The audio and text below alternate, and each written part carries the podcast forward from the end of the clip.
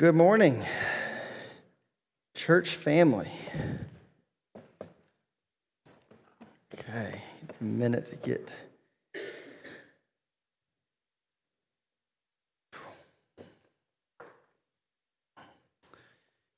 Some more, as Pat said, beautiful music. We could definitely take some time to just sing all day. That would be awesome. Just a, and there will be a time where we will get to do that. while we work and while we live. We'll just be singing praises all the time. It'll be great. Now, if you would, uh, go ahead and open up your Bibles to Luke, the eighth chapter of Luke. Um, we are going to continue through this marvelous book, this marvelous gospel of the Gospel of Luke. And today we're going to be talking about a pretty familiar story. It's a pretty familiar story. In fact, if you've been in uh, church uh, uh, pretty much any portion of your life, grew up in Sunday school, or maybe you're, even if you're new, you've probably heard about the story of Jesus calming the storm. Right? We've probably seen uh, children's books with Jesus on a boat and his arms in the air and waves just kind of crashing around him. We've seen pictures on walls. This is a very familiar story. And then we're, today we're looking at Luke's narrative account of this particular story. And within this very familiar story, within this very familiar story is an immense amount of depth. There's a lot of depth in this story. And while it's brief, it's very brief, just four verses, it carries with it some very heavy, heavy truth. We're going to tackle some of that today. We're going to tackle some of that today. And this truth, while it's heavy, it must be dealt with. It is truth that must be dealt with, and namely, it is the truth about who Jesus is. It is a truth about who Jesus is and also what it means to believe, what it means to have faith. Last week, we discussed, and kind of based off verse 17, that Jesus was going to be revealing to his disciples more and more and more about himself. He was going to be revealing more about himself, who he is, why he came, and of course, a whole lot more than that. And today, in this narrative, Jesus is going to reveal something about himself, something about himself that leaves the disciples in absolute awe and wonder. He's going to reveal something about himself that leaves them asking one of the most important questions in all the universe this is the most important question that has ever been asked in all the universe, and is the most important question that will ever be asked in all the universe. And it is who then is this? Who then is this? And the answer to this question, you have to understand that the answer to this question and all its implications to the answer of this question, it will absolutely change the trajectory of your life. It will change everything for you. The truth of this, when heard, when received, when gripped, when treasured, when buried into your heart, what it will do is it will set you free. It will set you free from the treasures of this world. It'll set you free from the bondage or addiction of pride and self sufficiency and self worth.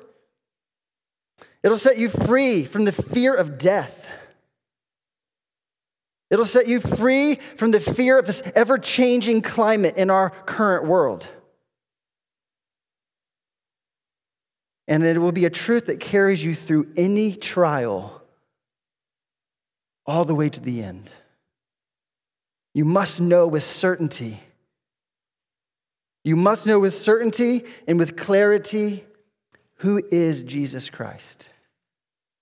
You must know. And that leads us to our main point today. The main point is this, and if you have a handout, uh, great. If not, maybe a few of the rows have some extras. Um, work that out. But main point is this: is who you believe Jesus to be. Who you believe Jesus to be is the most important thing about you. Who you believe Jesus to be is the most important thing about you.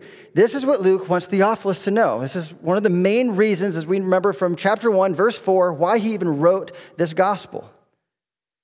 This is what he wants Theophilus to know, and this is what he wants us to know, and he will spend the rest of this chapter and the rest of this entire gospel narrative revealing this very truth. He'll also be revealing what it means to believe or trust or have faith. You're going to see that a lot throughout the next few narratives. What it means to believe or have faith in Him. And so, my prayer is, is that this morning, my prayer is that this morning, is that we're here today, that we will all walk away with a better understanding, a deeper and better understanding of who Jesus Christ is and what it means to live by faith in this person, Jesus. So let's pray as we go to God's word this morning.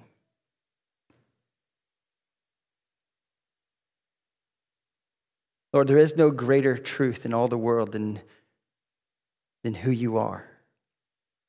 There is no greater knowledge to have. There's no greater um, truth to bury in our hearts except that you are the sovereign God of the universe. And when we get this, God, I know it will change everything.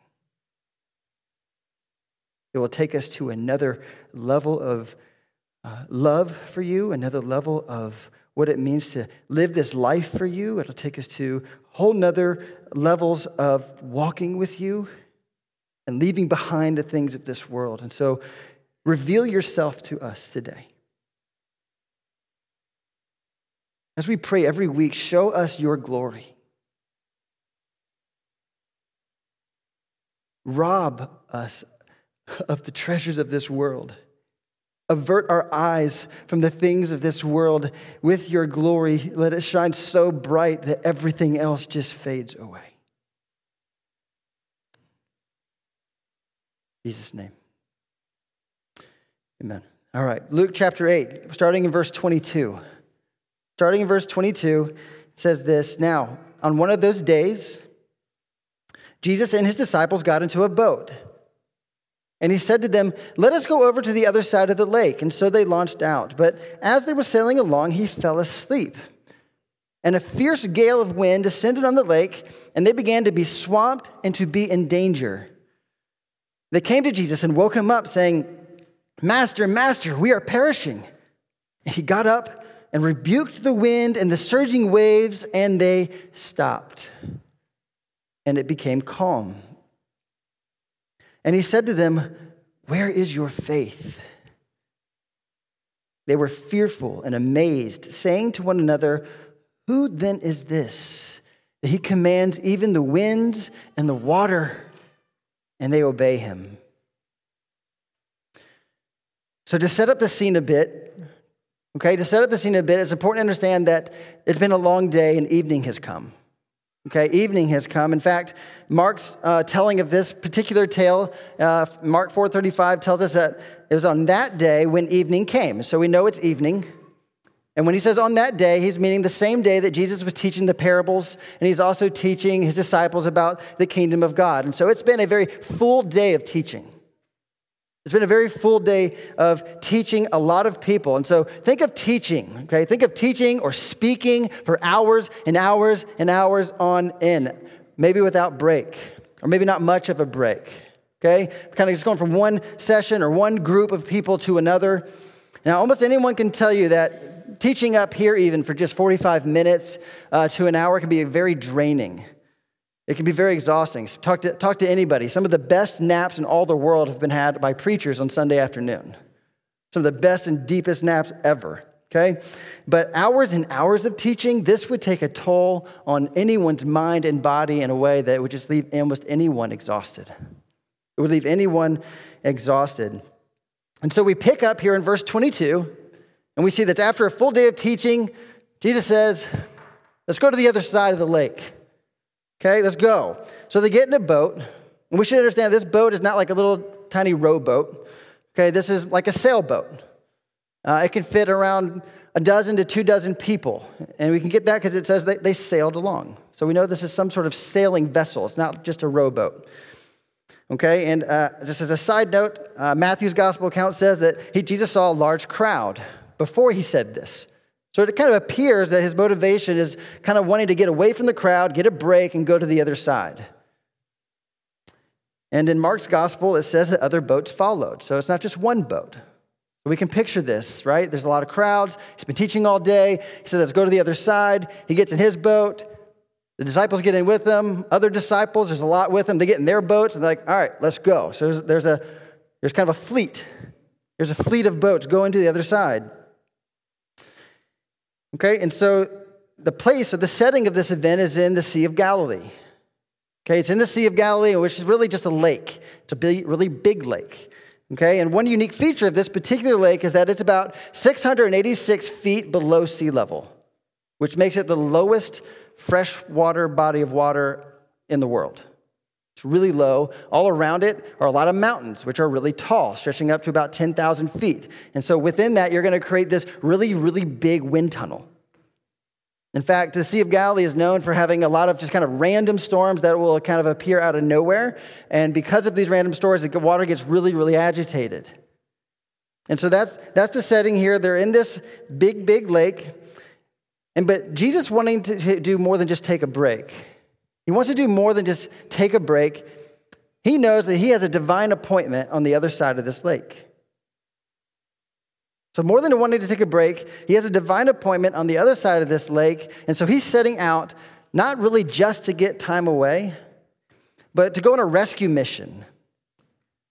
He's going out to go on a rescue mission on the other side, and he's taking his disciples with him. And we know that based on the next text, which, you know, Lord willing, we'll get to next week.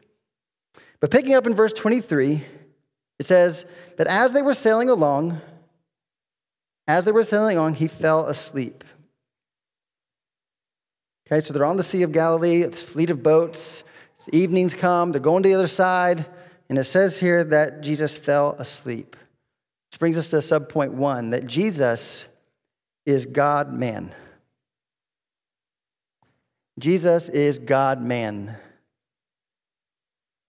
Luke, within this one phrase of telling us about Jesus falling asleep, in this one statement, we see what Luke and what the other gospel writers want the readers to know, namely that Jesus, the Son of God, the eternal creator of all, he took on flesh and he took it on all the way. He took on flesh all the way. In other words, Jesus is human, he's a man. The eternal Son of God got tired. Think about that for just a minute. The one who made the world in six days, that kind of power, he needed a nap. This means that we have a Savior that is able to fully empathize with our weaknesses. We have one who's really, really able to, as fully man and fully man, able to empathize with our weaknesses. He doesn't just look down on us from above and say, Oh, I know how it feels when he's never entered into human flesh, but he has. He absolutely has. He became fully man and he entered fully into our mess with us. Think about this. For the, for the first time in all of eternity, God needed to eat. God needed to eat. God needed sleep. God could bleed. God could get hurt and God could be tempted for our sake. For our sake and His glory, God took on flesh. Scriptures say that for our sake, He became poor. For our sake. And this God man, Jesus, he had so exhausted himself from teaching and giving of himself to others that he, he needed a nap. It's incredible. There's so much more to say here in regards to God or Jesus being God and man, fully God, fully man. But the point here is that we're not going to be able to tackle all of that today. But the point is here is that he's not half man and half God. He's not part man and part God. He's 100% God and man. And we will see how he plays out the next few verses, revealing that he's not just man who needs a nap, but he's also fully God. Verse 23 continues, and it says that a fierce gale of wind descended on the lake. A fierce gale of wind, and they began, or they began to be swamped and to be in danger. Now, the word for fierce gale, this is an interesting, you know, we just think of kind of a, a thunderstorm came in, but it was actually a word for hurricane. This is the word for hurricane or whirlwind. Okay, this was a massive, massive storm.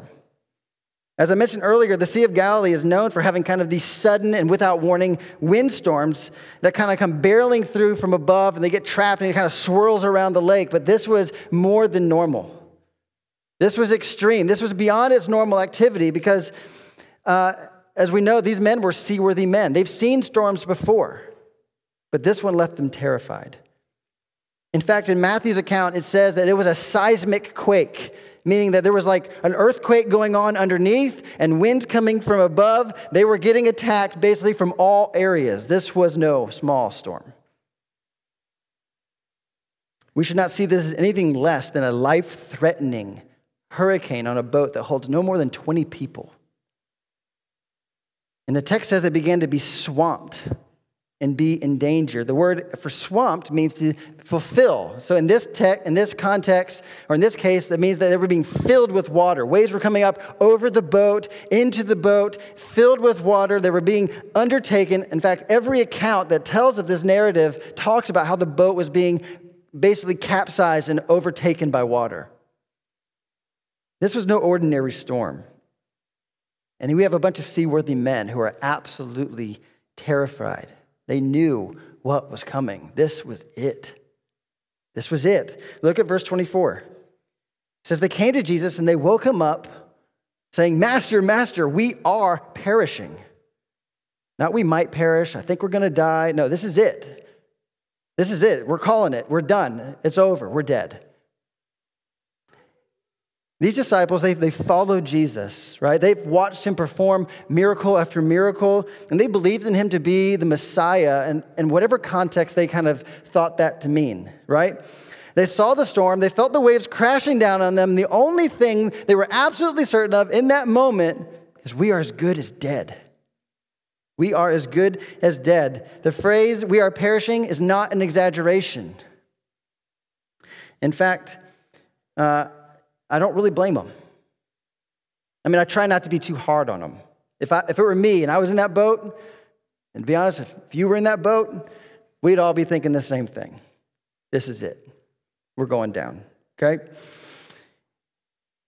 Now, you get a good look, too, into their hearts in Mark's version. They actually come to Jesus and say, Master, don't you even care?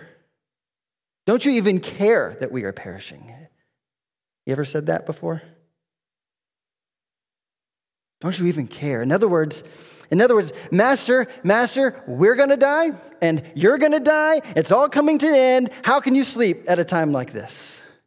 This was where they were at. And yet, there is Jesus.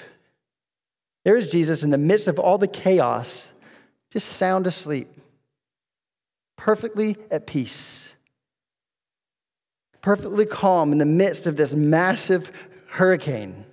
It's incredible. And it's not just because he was tired. He wasn't that exhausted where he could just sleep through a hurricane. It's not just because he was tired. No, he slept peacefully because he knew who was in charge. He knew who was in control, namely him. He was in charge. He was in control. And that gave him absolute peace. We should not think for a moment we should not think for a moment that Jesus was at all surprised by this storm. He was not surprised by this storm, and he did not just know ahead of time. It wasn't just in his foreknowledge that he knew that the storm was coming. I want us to get this. I want us to understand this. Jesus brought the storm. Jesus brought the storm. He brought the storm because he is sovereign over the storm. He's sovereign over the wind and the waves and all of that was taking place. He's sovereign over it. He was not caught off guard, he brought it. Which brings me to my next point is that Jesus found rest in his own sovereignty. His own sovereignty, sovereignty, and so should we. To be sovereign is not to be reactive. We should not think that God is sovereign and he's reacting sovereignly. You don't react sovereignly. All sovereignty is played out in constant proactiveness. Constant, proactive, purposeful, and intentional in every detail. Do we think perhaps that the storms in our life as God's doing? Or is he just kind of reacting? Do we tend to think of trials and sickness, natural disasters, tornadoes, all the things that can kind of hurt us on this earth as all part of God's sovereign work? Yes, this hurricane was the result of living in a broken world. It is the result of living in a broken world. And yes, all calamity is the result of being in a broken universe. But listen, being broken doesn't mean that it is outside of God's sovereign control. It's still under his control. David says in Psalms 42, he's under, he's under it. He's under waves, and he's crying out to God, saying that these waves are crashing over me. And what does he say? He says, Your waves are crashing over me. Your breakers are crashing over me. God is the one who brings the waves. God is sovereign over all things, even calamity. Even calamity. And he uses it all for his own glory and the sanctification of his bride, the sanctification or the purification of his church. He brings storms, listen to this, he brings storms to draw a running prophet like Jonah back to himself. He uses storms to bring a running prophet back to himself, and he also does it to display his own strength and power in, in, in order to increase and refine the faith like he does here in his disciples. He uses, it, he uses calamity for both correction and for glorification for drawing us to himself and for sanctification of his people. Reality is that no matter how you slice it, it doesn't matter. There's not one stray atom on this earth that God does not have absolute and perfect control over, which means that there's not one calamity. There's not one calamity on this planet that God has not ordained or used or will use for his own glory and the purification of his people which means that no calamity in your life is ever, ever, ever wasted. It is under his perfect supervision. And this brings Jesus peace. He can sleep because he knows who's in control. And it should bring us peace as well. It should bring us peace as well that God, who loves us and gave himself for us, is in perfect and total control. Verse 24 continues. Verse 24 continues, and it tells us, it tells us that he got up. Like, oh. it says he got up. Think about this for a minute, right? The boat is being tossed around. It's not like this little tiny thunderstorm. This hurricane winds and waves are crashing in the boat. People are probably screaming right? They're probably screaming and panicking. They're probably sliding around the boat like drunkards as they can't control themselves. They're crying out, right? And some says it says master, master, and other people are like saying Jesus, Jesus is going nuts, not just on this boat and the other boat. And Jesus gets up, he puts his hands in the air and says, Peace, be still. And then, whew, quiet. Perfect peace not even a ripple. Wind silenced, waves down. It says he rebuked the wind and the waves. It says he rebuked the wind and the surging waves, and they stopped, and it became calm. Can you fathom? Can you fathom being in that boat? Can you fathom being an eyewitness to such an incredible, life changing event? I mean, do we know and understand what happened? Do we read texts like this and just like breeze through that text and go, oh, that was cool. All right, next story. Or do we sit?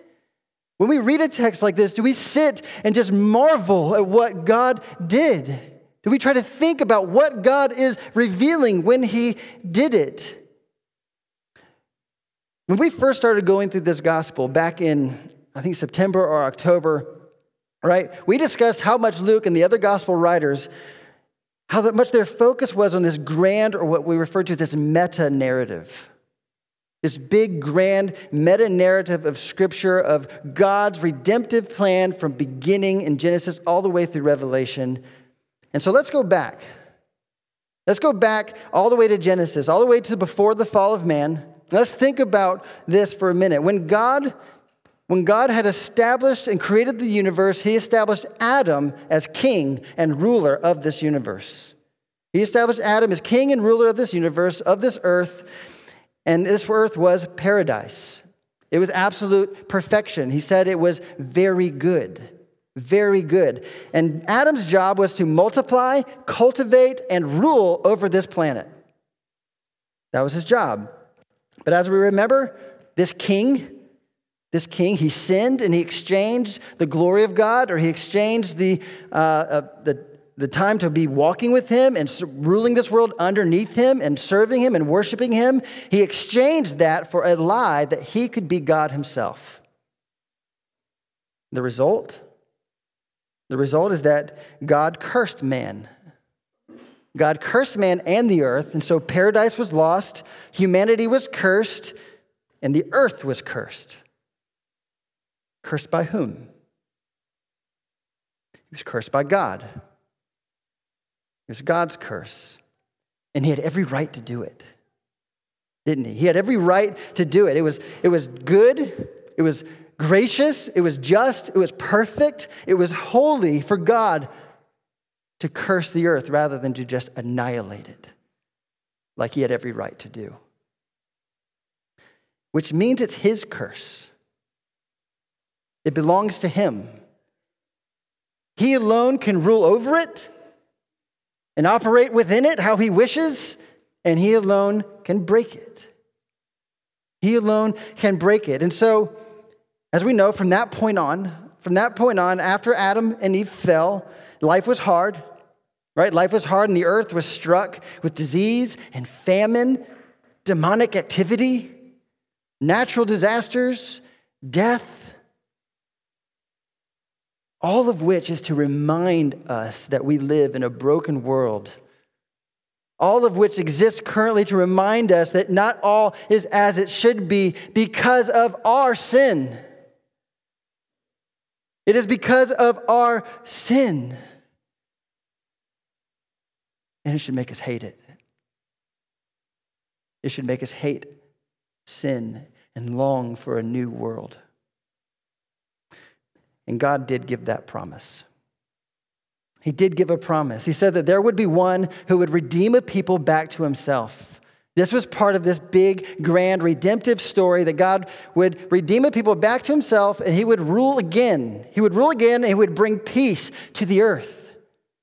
He would bring peace to the earth. Yes, real peace, like lions and lambs laying together. Right? Uh, like no more wars.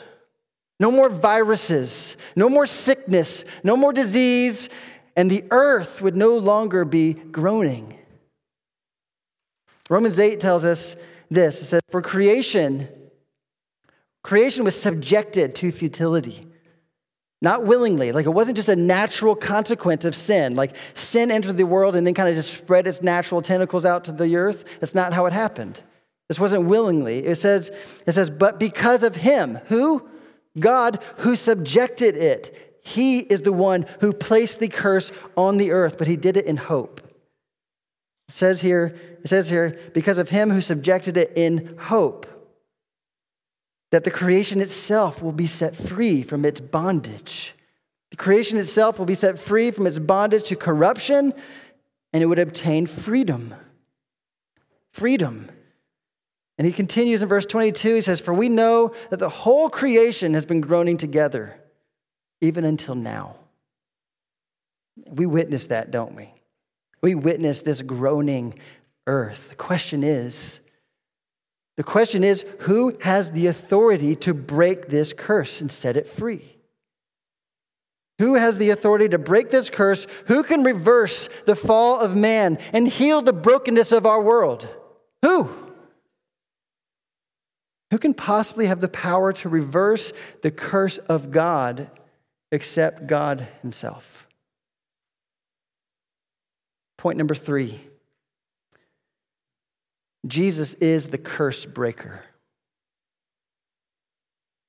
Jesus is the curse breaker. And this is what was put on display. This is what was put on display in this event today. Man can do a lot of things, but control the earth, show power over the curse that is on the earth, only God has that kind of power. Only God has that kind of power. In fact, Colossians 1 tells us that in Him, being Jesus, all things, like all creation, hold together. He holds everything together by the power of His word. He alone is the one who can break the curse. Jesus alone is the one who can break the curse, and He has put on powerful display right here in this moment, He has put on powerful display that He has dominion over the earth. He has dominion over the earth and the curse of the earth, and He alone can tame it at will. In fact, in the next chapter, in the next chapter of Luke, Jesus will ask, Who do you say that I am? He will ask his disciples, Who do you say that I am? And this event, this event, as we can see, has left no doubt. Has left no doubt, as Peter will answer, saying, You are the Christ. You are the Christ of God, which means that He is the one who can break this curse, bring peace to this earth, and establish His kingdom forever. That's, what, that's what's happening today. He's revealing this about Himself. And He says that when they saw this, when they witnessed this event, He says they were afraid and amazed. They were afraid and amazed. Continuing in verse 25, He said to them, where is your faith? And we're going to touch on this in a minute. And they were fearful and amazed, saying to one another, Who then is this that he commands even the winds and the waters, and they obey him? They were fearful. They were trembling, even, as Matthew's account puts it. It says they were amazed. Of course they were. Of course they were. They had just witnessed more power and more authority than they had ever seen up until this point. I picture just kind of Jesus after he's calmed everything. Like he's just kind of standing there and the boat's just kind of rocking a little bit. It's just quiet. Maybe you hear some birds chirping, but no one's making a sound. And he's just standing there you hear the little bit of the breeze, but all eyes from every boat are just on him. Like eyes wide open, just cannot stop looking at this man who just told the wind what to do and told the storm to stop and be calm, and it did. I think all eyes are wide on him because I, I picture these people in the boats just kind of trembling because they know that right now they are in the presence of the Almighty. They're in the presence of the Holy One, the Eternal One, the one who never began, and the one who will always exist forever, and He is the promised one. This is complete and utter awe. It's awe and it's also wonder. In fact, I wonder if any of them thought of Psalm 107. It's on your handout if you have it. You can read along with me. I wonder if when they, when they saw this happen, if any of them thought of Psalm 107. It starts in verse 23 and it says, Those who go down to sea ships, who do business on great waters, they have seen the works of the Lord and his wonders in the deep. For he spoke and raised up a stormy wind, which lifted up the waves of the sea. They rose up to the heavens and went down to the depths, and their soul melted away in their misery. They reeled and staggered around like drunken men and were at their wits' end. Then they cried out to the Lord in their trouble, and He brought them out of their distress. He caused the storm to be still so that the waves of the sea were hushed.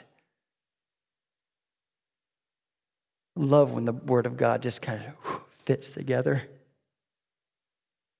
Maybe this is a prophecy. I don't know. I didn't research much, but look that up. But I thought that maybe they thought of this psalm as they wondered in awe of who this man is, as they stared at this God man who calmed the seas. And of course, their question, who then is this? Who then is this? It was a rhetorical question. Like they know, they know who it is. They know it is. This is why they're afraid.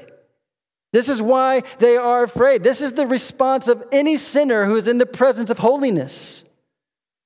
This is the response of anyone who is broken in the presence of, un- of the unbroken. Of course, they were afraid. This is a very common theme throughout all the Gospels that whenever Jesus reveals his holiness, the unholy tremble. This is normal.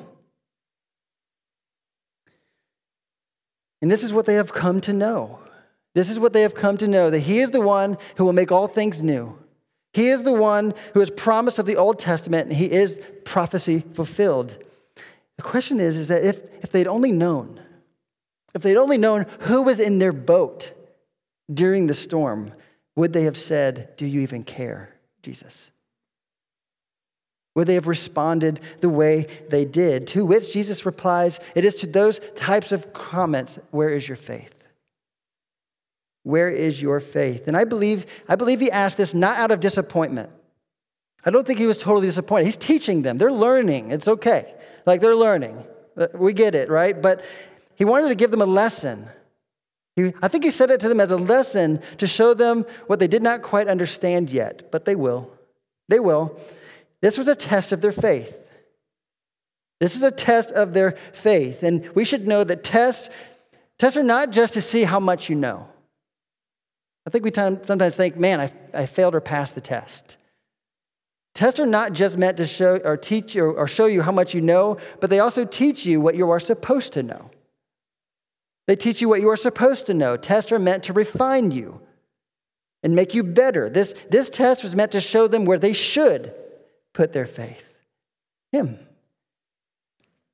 Now, if y'all ever read this story and wondered what would faith have looked like in this situation? There's waves crashing in, right? They're just trying to, they're on a boat trying to get somewhere. What, what, would, what would a faith actually look like? Right? I mean, it appears they had some sort of faith, right? They did come to Jesus. They didn't just jump overboard and try to swim themselves, right? They, they had showed some dependency. They showed some dependency. And they had seen Jesus do all kinds of supernatural things, and perhaps, perhaps they felt that Jesus could help in some way. I'm sure they did not expect this. I'm sure they didn't expect God Himself to show up. Because if they had known, if they'd known God was in the boat with them, what do you think their faith would have looked like?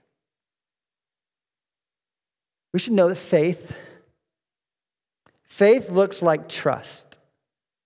Right? It looks like trust, namely in his faithfulness. In his faithfulness and in his character, and that he will always do he will always do as he's promised. God will always do as he's promised, which is the next point is that Jesus is the promise keeper. Jesus is the promise keeper. Faith, faith believes or rests in the character, faithfulness, and promises of God. That's what it is. Look back to verse 22 with me just for a second. It's not very far, just a few finger strokes up. Verse 22 Jesus said, Let us, that's everybody, go to the other side of the lake. He said, Let us go to the other side of the lake. Now, they may not have understood this, but this was always Jesus' intentions. His intentions were always to get to the other side of the lake. It was a, it was a promise, in a sense that they would get to the other side. Now, of course, a promise is only as good as the one who promised it, right? So, trusting in a promise, it gives glory to the person who promised it, who gave it. Notice, Jesus does not say, Let us go to the other side of the lake, Lord willing, right? The Lord said it. Therefore, the Lord wills it. Period right? Jesus is going on mission to the other side of the lake, and he said, I'm taking you with me. I'm taking you with me. Opposition will come. Okay, when we go on mission together, opposition will come, suffering will come, but will you remember what the Lord has said and rest in that? Will you remember what I said? I said I will get to the other side, didn't I? Do you trust me? Do you trust me? Faith is believing in the promises of God. If they had known who was in the boat and who had made the promise, would they have panicked? Would they have panicked like they did? What they did instead is they looked to the circumstances, and the circumstances made promises, and they believed those promises over God's promises. Those promises were a lie in that sense. And this is our tendency, isn't it? This is our tendency, is always to kind of focus on the trials of our life, the hardness of our life, the burdens, all of the effects of the curse. And we all kind of just shrink our lives down to the size of our problems. We focus on the problems and not on one important thing that God is sovereign and He's good and He's in our boat. God is sovereign and He is good and He's in our boat and He has made promises. Promises to us. Promises that if we would just cling to these promises, they're in His Word. We'd cling to these promises and we would trust in these promises. Therefore, trusting in Him, then we can weather any storm.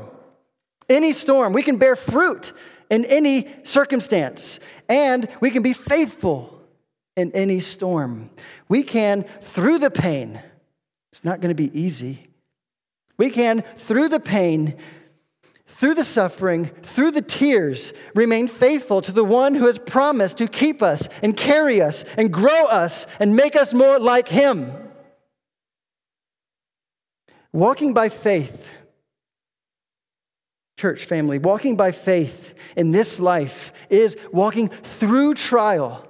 It's walking through hardship, through suffering, through pain, through seasons of loneliness, through seasons of loss, but not in ignorant bliss, not in some kind of fake happiness as if nothing wrong is happening to you. But we walk by faith or a joyful hope in the promises of God.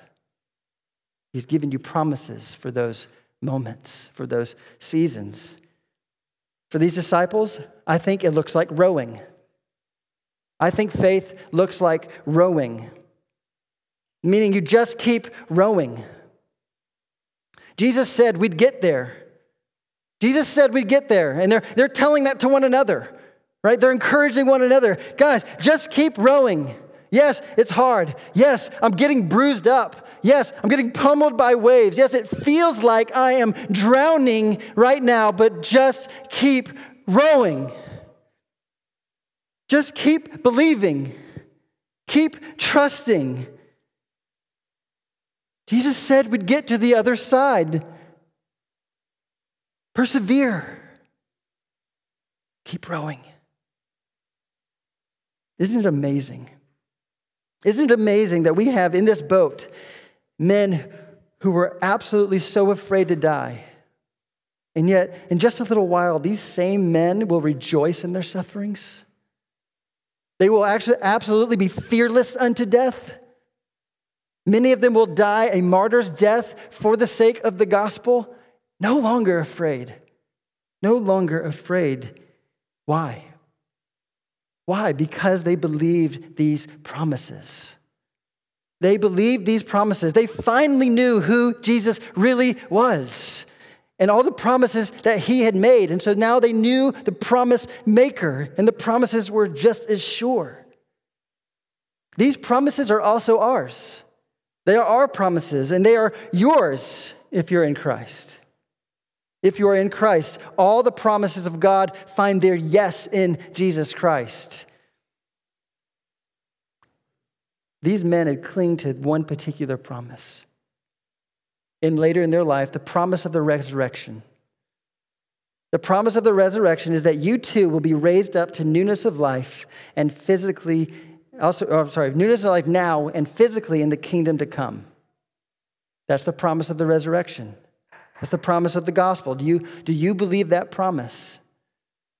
Do you believe that promise? Then shouldn't we be fearless with our lives? What is there to fear if you cannot die forever? You can be raised up to newness of life. Like we get a new body. We get a new body. Do you believe that? We get a new earth. What would your life really look like if you believed this promise? What would it really look like? What would it really look like if you believe this promise? What risks would you take with your life? Would you go to Liberia? Would you brave that jungle? Would you go into the neighborhoods in the midst of a pandemic? Would you risk for the sake of the gospel, knowing I get a new body? It'll be okay? What fear could be keeping you from fulfilling your calling? What promise are you not believing that could keep you from fulfilling your calling? Jesus said in Matthew 28, He said, All authority has been given to me. That's a promise. All authority has been given to me, therefore go. Therefore, go and make disciples. You will suffer. You will suffer. You will endure trials. It will be hard. It will be hard, but remember the promise of I am with you always. Is that comforting to you? You will be raised up again one day. Go. Go fulfill your calling. On the back of your handout, I wrote out some promises. On the back of your hand, I wrote out some promises, and I won't go through them today. We don't have time to go through them today, but I want you to go home and meditate on these promises. Go over them at the dinner table with your family. Think through these promises and remember that these promises are from one, the one who made the earth. He's the one who cursed the earth, and he is the one who will one day heal the earth and all that is in it namely those who are his. These promises, like I said, we won't read them, but I encourage you to go home and read and meditate on these promises, these rock solid promises that are for you if you're in Christ. They are for you. It's amazing uh, how God can minister to someone while they're preaching, while they're preparing uh, of this very sermon. Um, this was a hard week for me. This was a very daunting and exhausting week to the point to where I actually felt like even just walking in the door today that my body was just going to fall down. Just utter exhaustion. Throughout the week, I was going through trying to prepare for this sermon uh, things going wrong at work. It was always like just one thing after another. And I remember praying, I was like, God, I feel like these men in the boat, just like one more wave and I'm done. One more wave crashing down and I can't take any more. One more thing of bad news. One more child getting sick. One more text that just says, oh no, dot, dot, dot, whatever's after that. I can't, I, I couldn't do it, but he, he gave me a promise. A text I haven't read in a few years just popped into my head. I love how the Spirit works. It was a promise from 2 Corinthians 12. He says, My grace is sufficient for you. My grace is sufficient for you, for my power is made perfect in weakness. And that gave me strength. I knew His grace was good.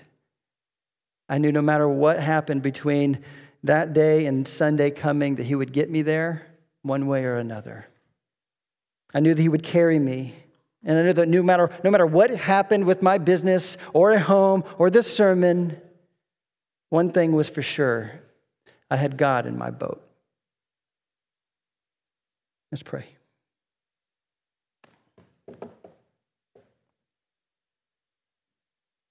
Heavenly Father, your grace, your grace is all we have and all we need.